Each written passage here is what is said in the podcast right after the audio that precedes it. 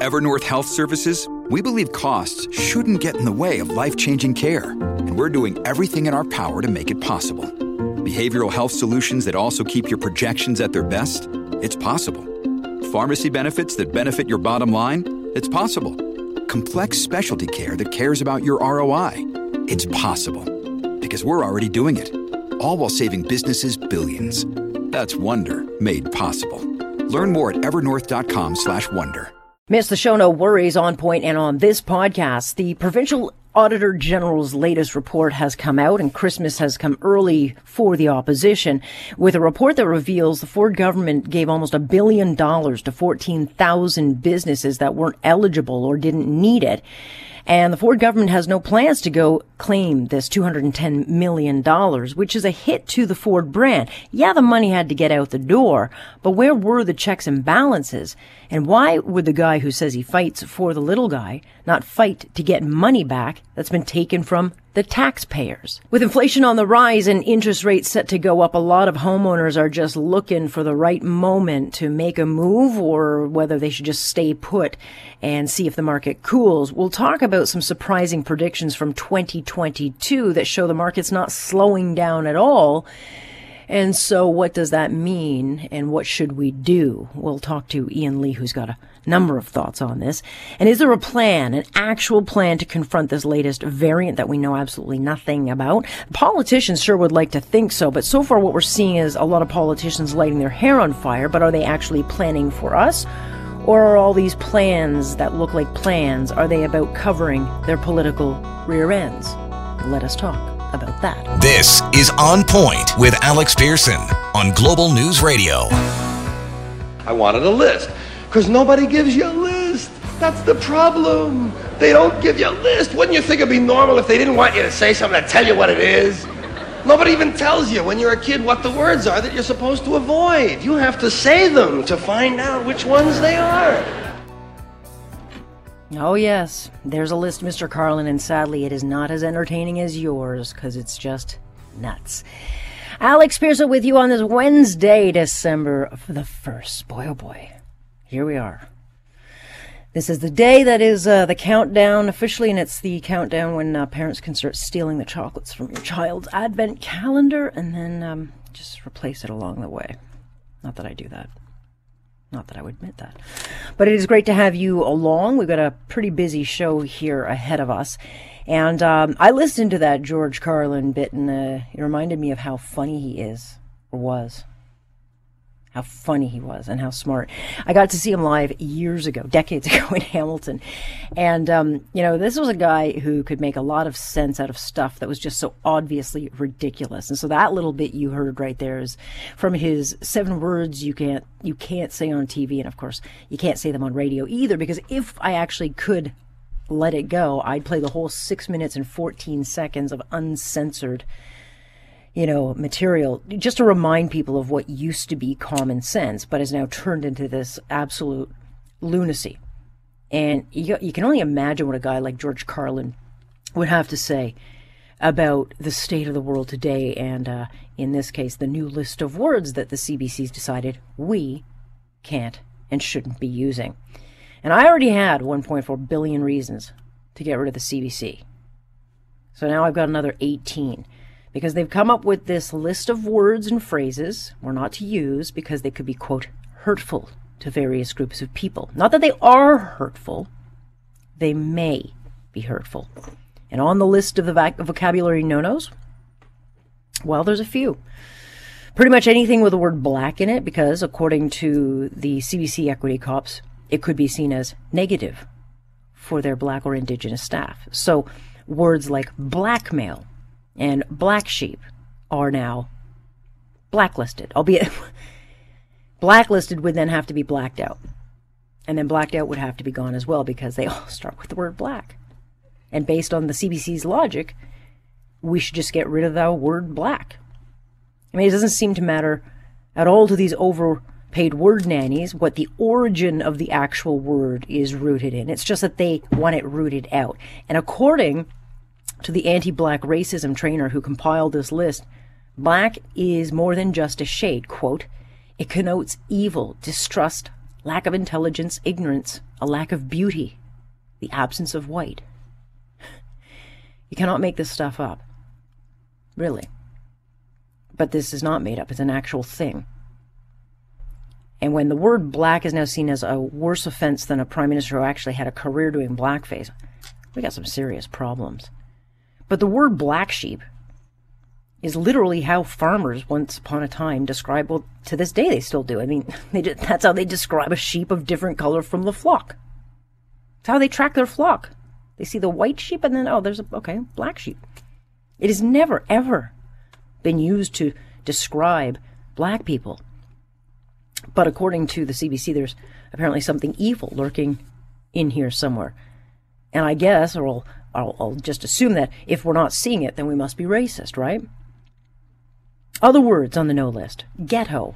Yes, ghetto is apparently offensive because it d- describes um, some of today's impoverished inner cities. Now, I would think it's it's worse to allow the ghettos to become a thing at all, but maybe if we name them something else, people will feel better. But the origin of the word certainly uh, goes back a long way to the 16th century, and it describes the Jewish quarter in Venice. And then, of course, it evolved into areas where Jews were forced to live before a Nazi occupied Europe. Tribe. No, no, no. Can't say that. Despite the fact that it's still an official name used by many, many indigenous bands in this country. But you look at its origins, and it's rooted back to the 12 tribes of Israel. So if you go by the logic of the CBC, then Jews should take offense. And by the way, they don't. If you greet a Jew or you're in the Jewish community, oftentimes they'll meet each other and affectionately say, Hey, are you part of the tribe? It's not meant to offend. Blindside off your list, so don't say that. This is so you don't offend the visually impaired. So I guess moving forward, when you do that shoulder check while driving, you got to keep in mind that should you be pulled over by cops, then you got to come up with another excuse of why you cut the driver off. Something like, you know, I didn't see the visually impaired spot of my car. I mean, it's a little bit more wordy, but I guess it's better than being canceled. Spooky. That's a no no. Tone deaf. Also a no no. Because we could offend the hearing impaired. Savage is gone. Spirit animal, also a no no. And first world problems, you cannot say that or you are a classist. Brainstorm is gone. Can't say that because it could offend those who are not as smart. This list of 18 words, I have to think that there was a meeting of some sort, like I would call it brainstorming, but I'm not allowed to now. So I guess it was just a a meeting of the equally triggered, educated minds. I mean, on and on it goes.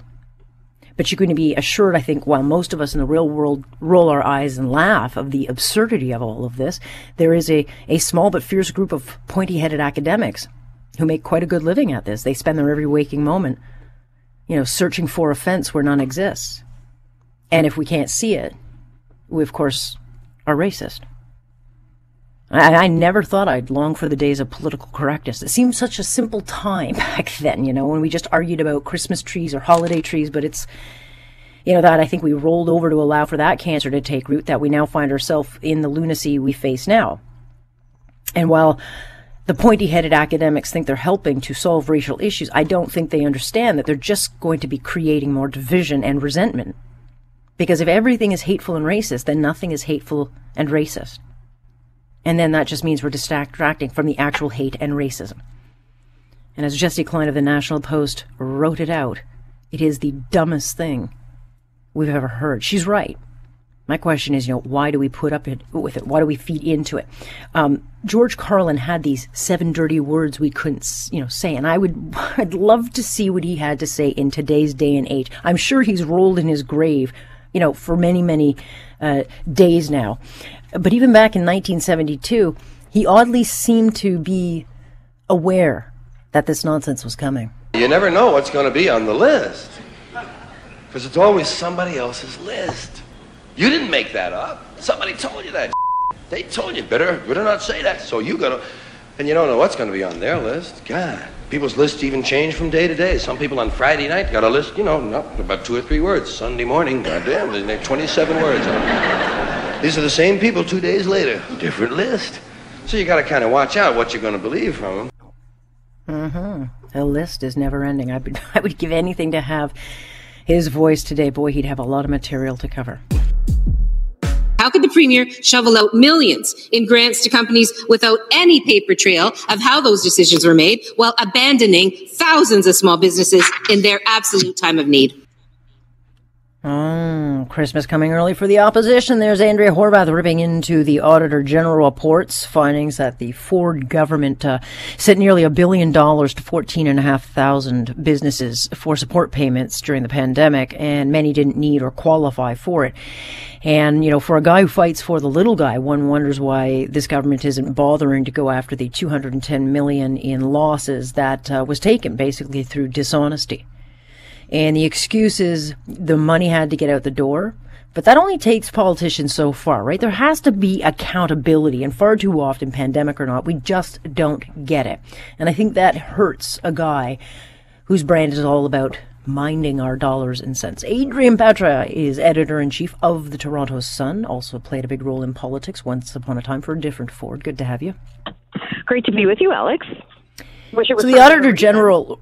What's yeah? There you go. Well, look, uh, this, these bro- the Ford brothers built their their whole base and, and, their brand about fighting for the little guy, and I think you know Ford himself admitted today that there was dishonesty. Um, you know, but again, for him not to want to collect on any of that, does that not strike you as odd?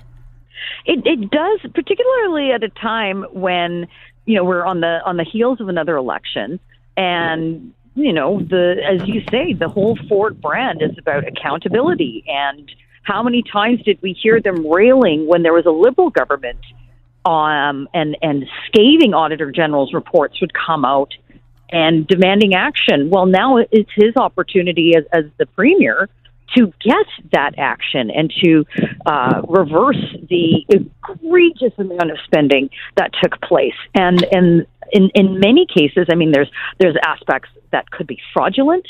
So there there's a lot of work that yet is yet to be done. I I suspect uh, now don't. I, I, I don't know, but I think that the, the position will will harden a bit in the coming days, where um, the government will actually want to um, address some of these issues.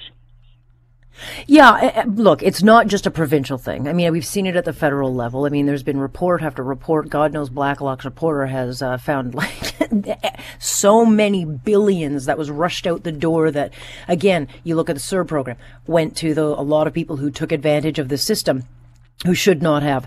Um, so at the federal and the provincial level, there have been, you know, certainly a, this lack of checks and balances, which in 2021, Adrian, you know, I get that they had to get the money out fast, but there should be some basic, like, checks and, like, are you who you say you are? Can you show us ID? And can you prove you need the money? Like, that's not asking a lot.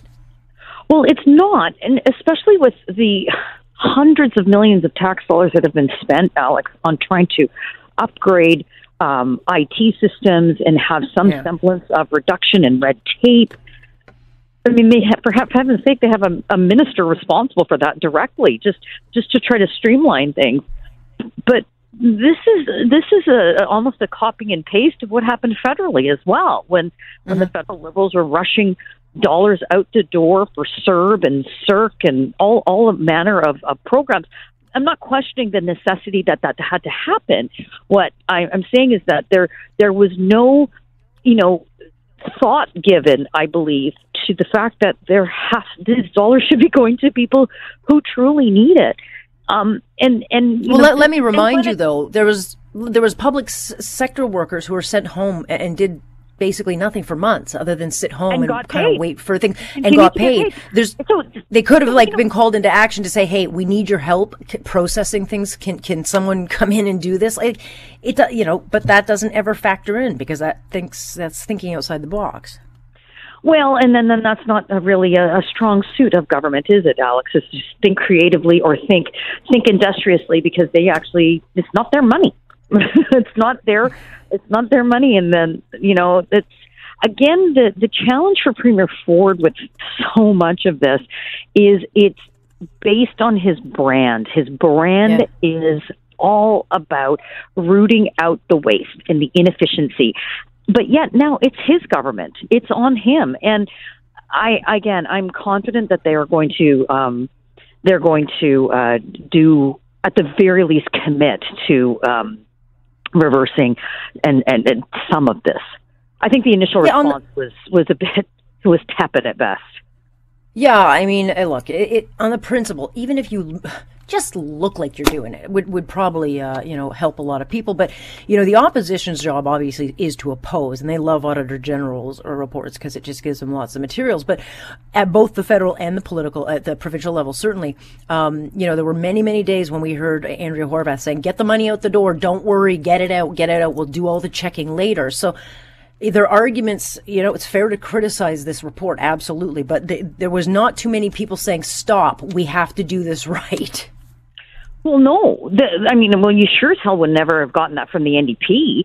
Um, I mean, let's for argument's sake say it was maybe the Conservatives that were in opposition. They would have likely have said, "Hang on a second, let's make sure that the the resources that we are um, are doling out is is appropriate and it's going to the right place." And there are some checks and balances, but the challenge, like, like this is this is the ideal situation though for the for the opposition maybe it's just a few of us in the media that are going to remember that Ms. Horwath and the NDP were just demand they they wanted more money spent. They Yeah. didn't care by by how it was. They just wanted more and more of it going out the door. But now they have a huge opportunity to capitalize on the money that was spent. So I mean, it, look for the government, you're damned if you do, you're damned if you don't. Um, uh, but the I I will I will say in, in a very politically speaking manner, the NDP has been so Are these the CBC words? I only want to Oh, hear yeah. the CBC words. Oh no, no, we can't. We have CBC words for heaven's sake. Uh, no, the CB, the NDP has been so ineffectual as an opposition that um, I, I, it's almost what they say is is nearly irrelevant. So, I, I, not that what- uh, dis, discarding what they or disregarding what they say. Um, you know, opposition parties have an important role to play, but in this in this province, you know, the NDP has not been able to really land a lot of blows on the Ford government. Um, and and AG reports, Alex, are supposed to be that big, wide open opportunity, and I just don't see it Yeah. that way. Well, you know, the, the the one thing Ford has uh, going for him is the the distractions of yet another. You know, are we looking at shutdowns, restrictions, whatever? I mean, th- this will be forgotten before too long, uh, where it normally would kind of linger in the air like a bad smell. Yeah. Um, but again, he, he's got other issues he's going to be heading into. Like, are we shutting the borders? Are people being told to travel? Like, what is the plan? And I think he's got to get out ahead of that messaging sooner rather than later because we just want some clarity, even if it's bad news. The reality for any government, I mean, it, it shocks you and I to no degree how Justin Trudeau keeps getting reelected with the billions of dollars of money that they're waste, they've wasted, and even under Kathleen Wynne and Dalton McGuinty in Ontario, how much money they wasted, and yet they kept getting reelected. It's it, and that part of it is that the public seems nearly forgiving of that in a way, but where they won't be forgiving is the fact that we've been locked down and shut down and restricted for so long that they they will have how Premier Ford deals with this will have more of an impact on the outcome of the election than, than than the Auditor General's report. Absolutely. Absolutely. Interesting times ahead. Ms. Batra, always appreciate it. Thank you very much. Thanks. Thanks for being having me on. Here- That is Adrian Batra, editor in chief of, of the Toronto Sun. You know, housing is one of these constant headlines because it is consequential pretty much to all of us. I mean, either you're looking for a way to get into the market, praying that the market cools down. Others are trying to figure out, you know, is now the time to cash in on what is for most of us our biggest investment. And we go back and forth on this topic in my household all the time. You know, do we sell? Do we stay? Do we rent? What do we do and when do we do it? And so I think the debate now gets hastened, of course, because we're looking at rising inflation, which will push up interest rates. And so I was pretty surprised to see that in 2022, which I thought was going to be a cool off mark, but maybe not so, because the newest headline coming out, thanks to Remax, which has issued a report, they suggest housing prices are going to go up another 9%. With the main driver being that this flexibility we all now have to work wherever we want means that people, especially here in Ontario, can start buying up properties outside of the province, which is now driving prices up in smaller areas like, you know, PEI or Nova Scotia, where housing was once more affordable but now it's back on its way up. Ian Lee is associate professor over at the Sprott School of Business at the Carleton University. Good to have you, Ian. Uh, my pleasure, Alex. This is a topic I like to talk about uh, because I'm. I know. I'm a former mortgage manager many years ago in the 70s and 80s, That's but the principles of you. mortgage Yeah. lending haven't changed. I assure you. So yeah. Well, that is pleasure. that is why I I, I thought well Ian's going to know this because that is your background is also mortgage. Uh, you know, this is your expertise. But so how much stock do you put in these individual reports from companies like Remax? I mean, they're all they've all got their own interests in mind, but. I mean, I was kind of assuming 2022 would be a cooling off mark, just given the, the financial storms kind of building around us. But they seem to think that it's just going to keep going up. Right. Um, first off, uh, full disclosure, so everybody knows, I do not consult to anybody. I don't consult to banks or mortgage companies or Remax or real estate, and I don't speculate in the market. I own exactly one house in this world. It's the house I live in, so I don't have a dog in the hunt. But having said that, I've I've followed this for a long time. I've written papers on uh, CMHC, Canada Mortgage and Housing, and and this this whole subject because, it, and I talk about it in my classes, uh, and that's because housing uh, com- housing is a unique asset. And I'm saying this because of I'm not giving you academic theory. I'm telling you what I learned nine years in banking, lending real money to real ordinary Canadians. And I realized that uh, a house is all by itself in this world, as I like to tell my friends who say, get into Bitcoin, get into gold. I said, there's only one asset in this world that you can live in, you can sleep in it, you can eat in it, you can raise your children in it. That's a house. No other asset allows you to do that. I mean, not you. You can buy gold, you can buy Bitcoin, you can buy commodities, you can buy art, expensive paintings, but you can't live in any of them. And so that makes it very, very different. The second point, and I learned this very up close and deeply personally in 1980 when interest rates peaked at 20%, two zero. Not 2.0, 20%. And everybody, mm. all the smartest people in the country said, oh, the housing market's going to collapse. It's Armageddon now. The end times have arrived. We're doomed. And and I didn't think that. I didn't know exactly what what was going to happen, but I didn't think that because I had seen customers, I knew customers, and what I experienced to get to my point very quickly is mm-hmm. I saw people coming in every month making a payment, and both the husband and wife had lost their job, and they were making their payments like clockwork. And finally, you know, I started. I obviously thanked these people, and then I would summon up the, the courage and say very politely, and excuse me, but I really appreciate this, but you know, like, can you can you tell me how you're managing to pull this off? And I got the same answer over and over and over. Well, mom and dad helped me out. Mom and dad helped me mm-hmm. out, and I mm-hmm. coined the phrase back in 1980, the bank of mom and dad. And that, I'm, and, and I'm not just reminiscing. I assure you, I'm going to bring this right up to the present. How can prices be going up year after year when incomes aren't going up by nine, ten, thirty percent? Answer: the bank of mom and dad. People say, "What are you talking about?" If you look at Stats Canada, published every three months, thank you very much, called the National Household Balance Sheet. It excludes corporate assets. It excludes all government assets, City of Toronto, Government of Canada, only us, us, all 30 million of us adults. There's about 30 million adults. We collectively, and I'm obviously calling this the Bank of Mom and Dad, have over 14 trillion dollars of gross assets minus that famous 2 trillion dollars of debt that everybody has meltdowns over for reasons I do not understand because we've got 14 trillion of assets minus 2 trillion of debt. This is arithmetic everybody. 14 minus 2 equals 12. We have 12 trillion net worth. Now, some of you out there in Radio Land may be saying, What are you talking about? I don't have that. Of course you don't. It's older people that have it.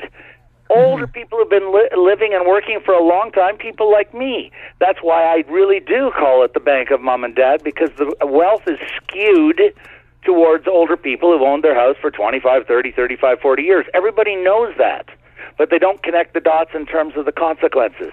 So there's 12 trillion dollars of net worth after debt out there, and there's millions, millions of mums and dads helping out their children and giving them down payment. So when people say it's impossible for the markets to go up, the people making aren't making enough money. And the answer is no, they're not. Young people that are 25, 30, 35 years old are not. But many of them are not. But the bank of mom and dad is there in the background. And they are, and I got tons of anecdotal stories I'm not going to repeat, uh, documenting this. And I don't mean a couple of grand. Close friend of mine, won't say where he works. he said to his son, "I'll give you thirty thousand, and his mother, the grandmother, threw in another thirty thousand, sixty thousand dollars. Boom, guy's twenty six years old. And I know there's people saying, "Well, not everybody have affluent parents," and I understand that, but seventy percent of Canadians are homeowners, and almost all of our wealth two thirds, three quarters of our wealth is tied up in real estate. So the answer mm-hmm. is about 70% of us can help our children, and they are the ones helping our children. And that is how this is possible. Sure. But my question would be then, okay, there are a lot of mums and dads out there then are, who are trying now to best time to make a move, you know, sell, buy, what do you do? What's the best time? And given the financial uncertainty that we are looking at, I mean, what is the, what do you, what should you be looking for? Because I thought there'd be a leveling off, but if the market's just right. going to stay high, a lot of people will say, okay, stay put. We're going to maximize what we can get out of this and, ta- and make a move, you know, when it's most advantageous. Yes. Again, hard to predict in very volatile times. I, I really do appreciate your question because I do believe that this is simply the most fundamental strategic question. And I'm going to answer it, but vary on the one hand this and the one hand that because it depends on what's going to happen. And I'm going to define it very concretely and precisely. Okay, so so there's there's three things. Number one, to state the obvious, interest rates. When interest rates go up, they're inversely related to real estate values. When interest rates go up, that tends to moderate, and if they go up a lot, that'll push down average house prices. And yes, we did see that in 79, 80 when rates ran up. The part of the story I didn't right. tell you about then 80, the delinquency rate hardly budged. It went from one half of 1% for all Canadians, it went all the way to 1%. It skyrocketed. I'm being sarcastic. It skyrocketed to 1%. 99% of Canadians remained current and up to date on their mortgage payments at 20%. That's how amazing that was. But what I didn't tell you was property values went down very significantly and because the interest rate's going up. So, number one variable that's going to per, uh, tell us where uh, real estate values are going are interest rates. The second question, and that's a function of inflation and how much this government lets it get out of control before they finally have to put down the hammer, and the hammer is increased interest rates. The longer they let it go, the greater the interest rate will have to go up to squeeze it back, to put the genie back into the bottle. Right because it's only interest rates that does it. There's a second variable, and I, I don't know the answer to it either because nobody does. I have, as you know, I have argued uh, uh, against, forgive me for being so opinionated, against dishonest municipal councilors mm-hmm. in the GTA, in Vancouver, in my city of Ottawa, who have denied that there are housing shortages.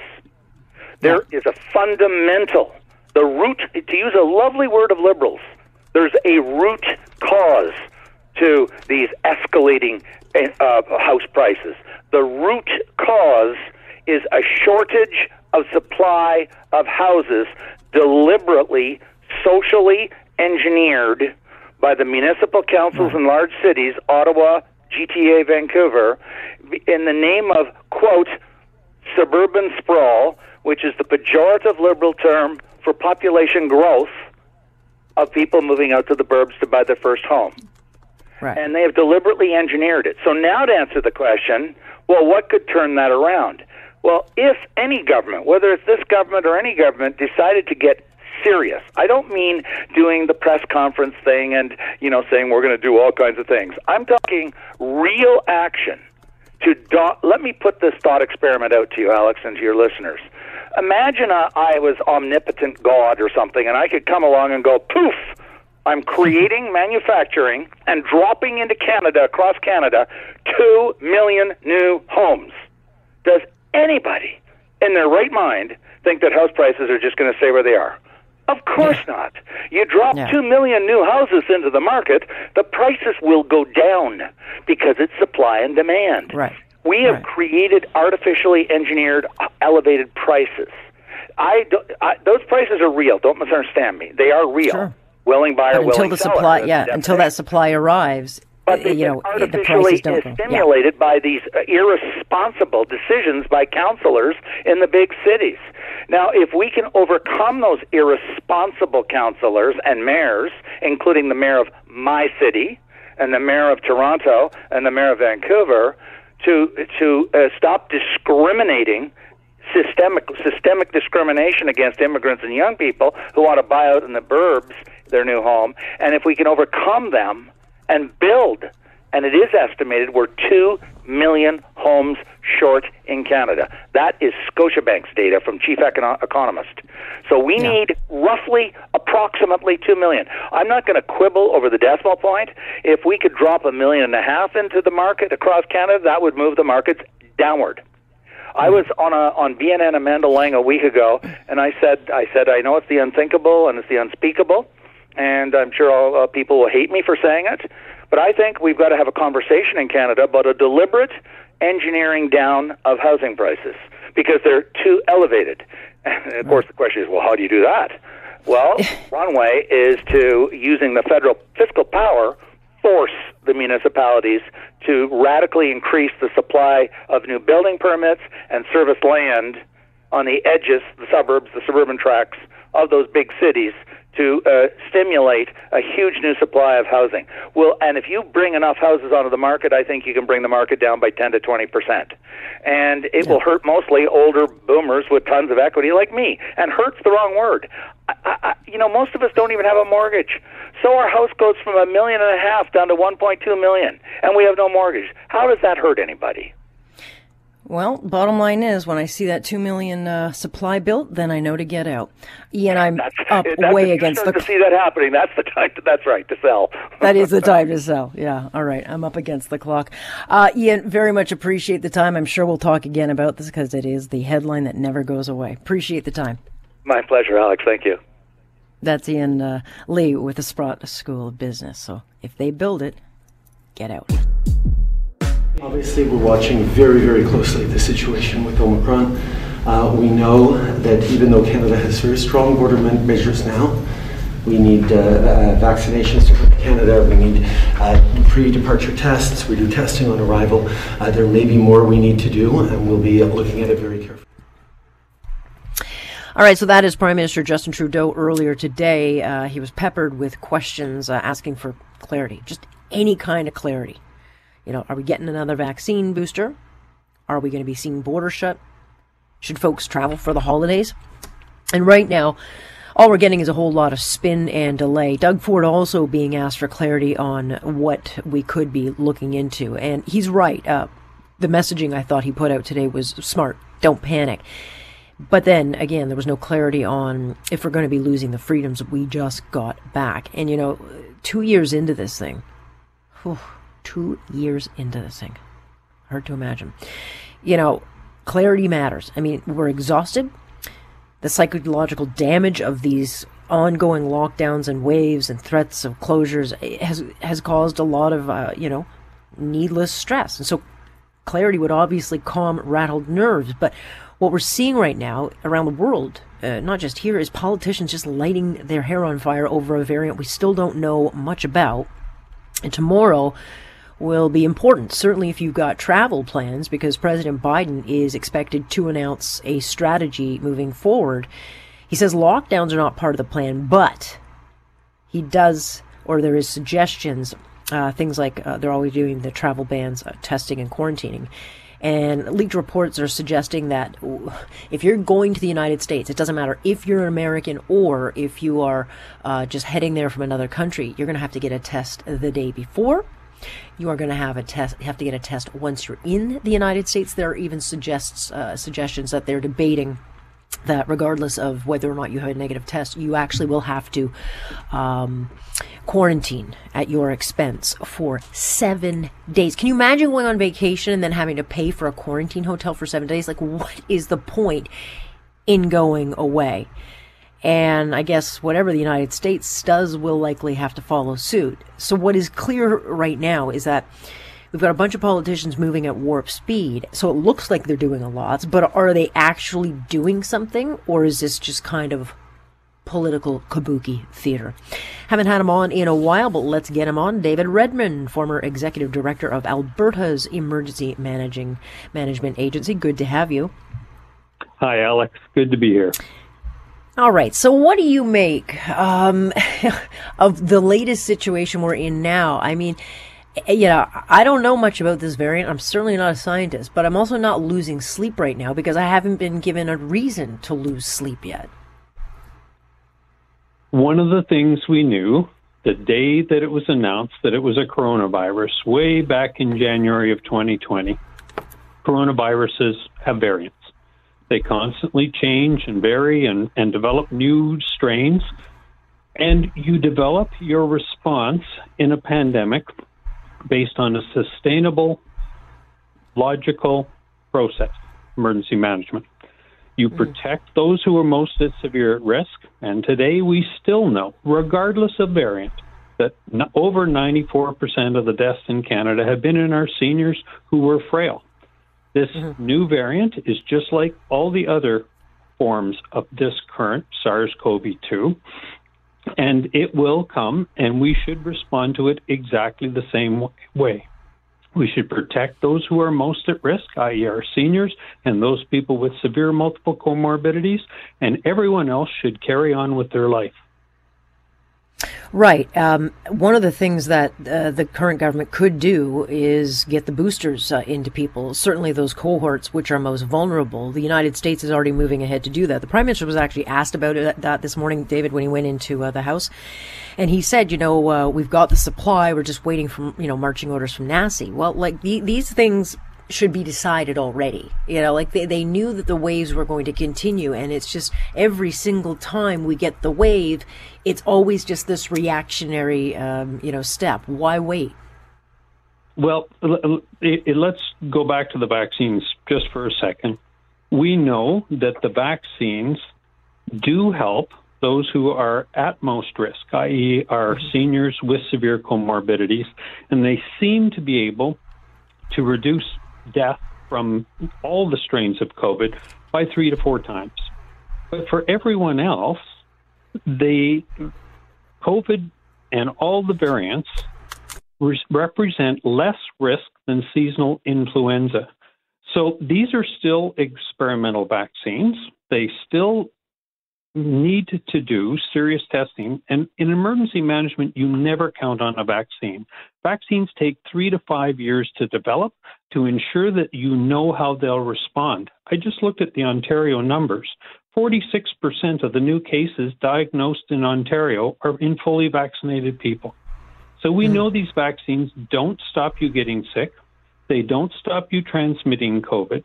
And they, in fact, don't stop you dying of COVID. There's deaths in your province of fully vaccinated individuals.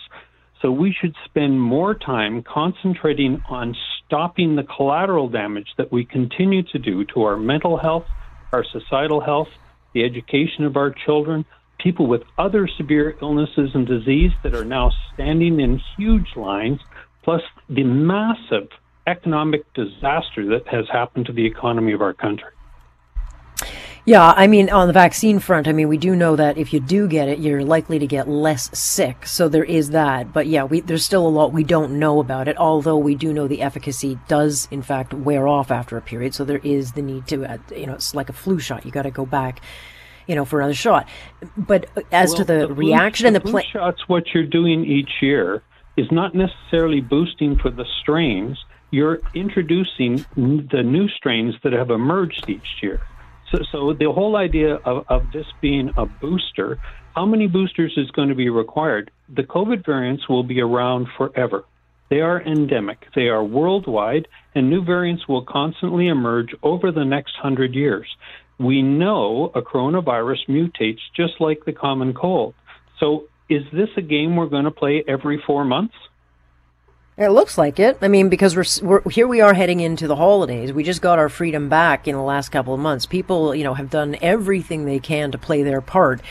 Um, you know, and now we head into the holidays, and and you know, we've got no idea. Canadians don't know. Should we get on a plane? Can we be guaranteed that we'll get back in the country? These are the kinds of things that people just want to know so that they can plan for it. And instead, what we kind of get is, well, we're going to test and we're going to do travel bans and we're going to do this, we're going to do that. The bottom line to your point is, it's not going away. We're going to live with this forever. And instead of being hysterical every time this new variant pops up, um, we've got to learn to figure out how to live with this thing, you know, because there is a lot of collateral damage. We got the report from the Canadian Medical Association just last night confirming, and the numbers will be much, much higher on the other side of this thing, David. That was because they only looked at a window of four months of the people who are suffering uh, because of the lockdowns and the restrictions and just the stress of, of the unknowns. We know that the collateral damage caused by these lockdowns is at least 10 times higher than the deaths COVID itself ever could have created. And every day that goes by, we're adding to that number. I, I, I just I, I wonder right now in Sweden if people are worried about the Christmas holidays. They didn't lock down. They didn't wear masks. They didn't do any of the restrictions on their schools. They never closed any business. And the flat line of the the the deaths and the cases in Sweden, Canadians have somehow come to believe that COVID Canada is different than anywhere else in the world. If we have managed this correctly, we wouldn't be having these collateral deaths we would have saved our seniors, and there is no need for any different response than what Sweden did then and now. But it seems I, now I that the plan moved. Impossible to understand that people don't even just look at Florida. I, I mean, yeah, well, immediately to the south. Yeah, I mean, Florida in many ways has become like the butt of a joke, but it is right. I mean, they, they, they have been quite, they've gotten a lot of cases, but they also are just living life and, um, you know, they are, they are getting through are this. We managing just COVID on case count? Is that what scares us? Is catching Apparently. COVID something terrible? No. Dying of heart disease, dying of diabetes, dying of cancer, which is happening in our country, and you just saw some of the reports, it's the tip of the iceberg caused mm-hmm. by our response to COVID. It has nothing to do with COVID. It's our response to COVID. Yeah, and um, after a while, you think, well, maybe they'll come up with a plan, uh, and they come up with the same plan. Yeah. And, and if I if I'm a betting man, the plan now is create as much hardship, um, you know, so people don't want to travel because it's just too much of a pain in the butt. That's not a plan. That's just kind of throwing as many and, obstacles. And why? Against and why? Yeah, well. we know the new variant is in Canada. It's endemic. It, it, and it's going to spread back and forth across our border no matter what we do. We've known that. We followed the, the waves of this virus worldwide in lockdown or not no lockdown countries compared by same geography the spread happened exactly the same in lockdown countries and non-lockdown countries who in its document back in September 2019 said border closures have no effect guess what Mm-hmm. They have no effect. It's already here. We're, we're, we're, the horse has gone out of the barn and we're trying to close the door. Unless you intend your country to live in total isolation for all time, COVID will be in Canada, and every citizen in Canada will catch COVID in their lifetime. Indeed, they will. And so, again, learn to live with it, prepare for it. And I don't know, maybe doc, maybe Dr. Tam can get out her little uh, 2006 report and start following it. But uh, I, I, appreciate your time on this, Dave, uh, very much. Always appreciate it. Absolutely. Have a good one, Alex. That's uh, David Redman uh, joining us. And so, yeah, like, uh, show us a plan. a plan that doesn't look like any of the other plans is what we would like to see. Thank you for listening. Of course, you can join us Monday through Friday starting 6:30 sharp. I'm Alex Pearson on point, and this is Global News Radio.